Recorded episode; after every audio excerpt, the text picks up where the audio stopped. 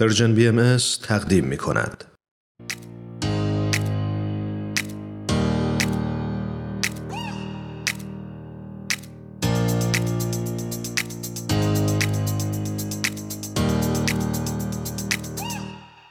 آنیتای عزیز به پادکست هفت دوباره خوش اومدید. آنیتا جان خوشحالم که روی خط هستی درود بر تو درود و سلام بر شما منم ممنونم از صداهای گرمتون و دعوتتون آنیتای عزیز همونطور که می‌دونی موضوع ما همچنان در این هفته هم بحث آگاهی هستش. این هفته پرداختیم به آگاهی در خانواده و چه شکلی می‌تونه باعث بیداری ما بشه و چجوری می‌تونه به رشد ما کمک بکنه. دوست داریم ببینیم که این هفته برامون چی آوردی. هرانوش من این هفته براتون در ابتدای قسمت آینه آینه می‌خوام درد دل کنم. چه خوب. بفرمایید. من می‌خوام بگم که دارم تمام تلاشم رو می‌کنم که این آینه از بین تمام این سرخی ها و سیاهی ها صورتی ها و سبز ها رو هم نشون بده.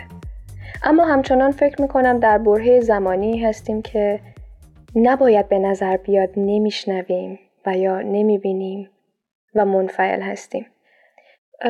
آنیتای نوعی به زم دیگران اگر پر از خشم نیست به این خاطر نیست که بی تفاوته بلکه به جای توجه کردن به فقدانها ملزومات رو تجسم می‌کنه و سعی می‌کنه به سمت ساختن چیزی بره تا خراب کردنش.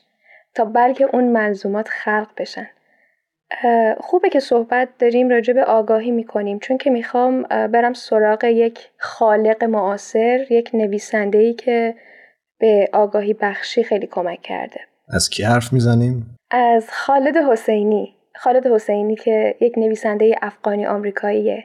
توی افغانستان متولد شد و بعد ساکن آمریکا شد. خانواده خالد به دلیل شغلی که پدر خانواده داشت مدتی به پاریس نقل مکان می‌کنن و بعد از اون به دلیل حمله جماهیر شوروی به افغانستان اجازه ورود به خاک خودشون رو از دست میدن و پناهنده میشن در امریکا. خالد حسینی پزشکی خونده بود و در سال 2001 نویسندگی رو شروع کرد. هزار خورشید تابان، ندای کوهستان، نیایش دریا اسم بعضی از آثار خالد حسینی هستند. اما اون با رمان بادبادک باز نویسندگی رو شروع کرد. منم می‌خوام امروز از این کتاب براتون بگم. آنیتا جان نمی‌دونم حتما متوجه شدی که من به جامعه افغان بسیار بسیار علاقه مندم و کار هنریشون ادبیاتشون اینا رو خیلی دنبال می‌کنم ولی خیلی متوجه نشدم که وقتی گفتم آگاهی بعد به این کتاب ربطش دادی هنوز متوجه نشدم که چجوریه داستان هرانوش خالد حسینی با انتشار کتاب تونست بخشی از صدای مردم افغانستان رو به گوش جهان برسونه. این کتاب در سال 2003 منتشر شد و نه یک بار و نه فقط در یک انتشارات. داستان کتابم از دوستی دو پسر افغانی از دو قوم هزاره و پشتوه با طعم خشم ها و رنج هاشون. بادبادک باز بیش از 100 هفته در فهرست پرفروشترین های نیویورک تایمز بود. توی 38 کشور دنیا به فروش رسید. سال 2007 یک فیلم به همین عنوان از روش ساختن. سال 2005 جزو سه کتاب پرفروش ایالات متحده شد. البته تو اروپا هم فروش قابل توجهی داشت. با این توصیفات بدیهیه که جوایز معتبری هم به خودش اختصاص داده. و به عنوان بهترین کتاب سال سان فرانسیسکو هم انتخاب شده بود. اما می‌خوام یه کمدی تلخ براتون بگم. این کتاب هرگز در افغانستان منتشر نشد. وای. من یادم وقتی که سال 2007 این فیلم رو تماشا کردم در سینما به نوعی باش همزاد پنداری می‌کردم. چرا که فکر می‌کردم اون چیزی که این کودک ها و بخشی از جامعه افغانستان تجربه کرده شاید درد مشترکی است که بسیاری از ما ایرانی ها هم که محروم بودیم از یک سری امکانات در جامعه خودمون تجربه کردیم و به نوعی دیگری انگاشته شدیم. و فکر می‌کنم که این دیوارهایی که بین مردم افغانستان چه بین هزارها و پشتونها کشیده شده بود به نوع دیگری در بین مردم سرزمین ما هم بوده تا به امروز. و چه خوب که خالد حسینی از اینها صحبت کرد. دقیقا.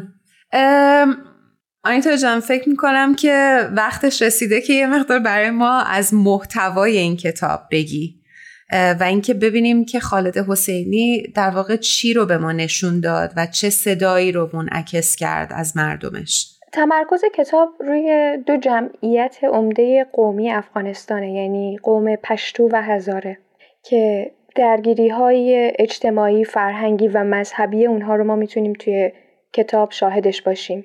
راوی کتاب اسمش امیره. امیر توی کالیفرنیا زندگی می‌کنه و در دهه هفتاد میلادی توی کابل زندگی می‌کرده و فرزنده ای خانواده مرفهه. داستان امیر درباره دوستی او با پسر خدمتکار یعنی حسن و عواقبی که این دوستی براش داشته است.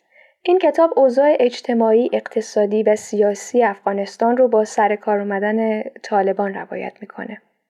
امیر و حسن هر جفتشون با هم بزرگ شدن. حسن نمونه یک انسان پاک و بیقلقشه.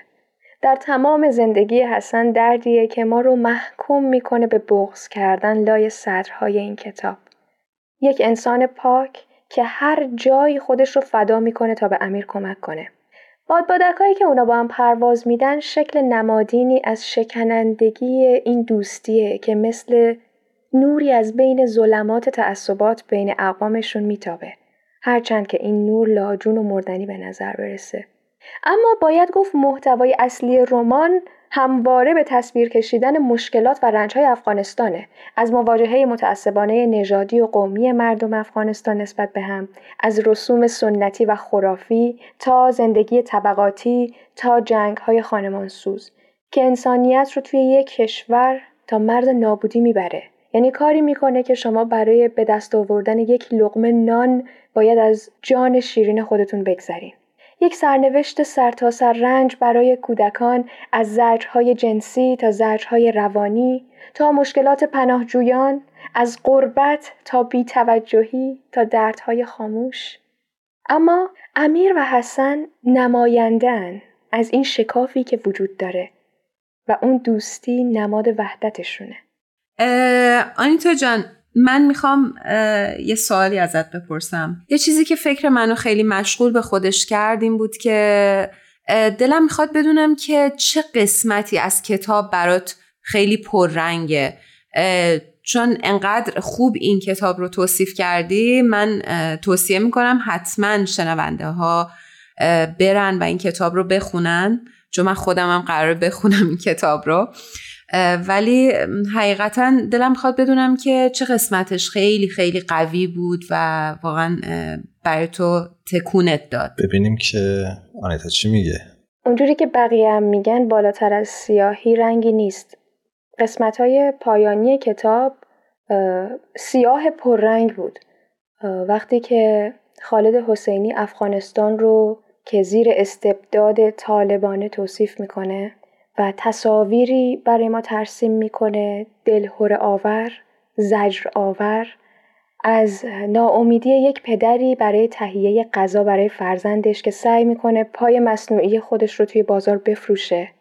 یا احساس شرم همراه با خشم همراه با انزجار از زن و مردی که در ملع عام سنگسار میشن. چقدر دردناک و امیدواریم که مردم جهان هر روز و بیشتر تجربه های بهتری رو تجربه بکنن و به امید آزادی و صلح برای همه دنیا.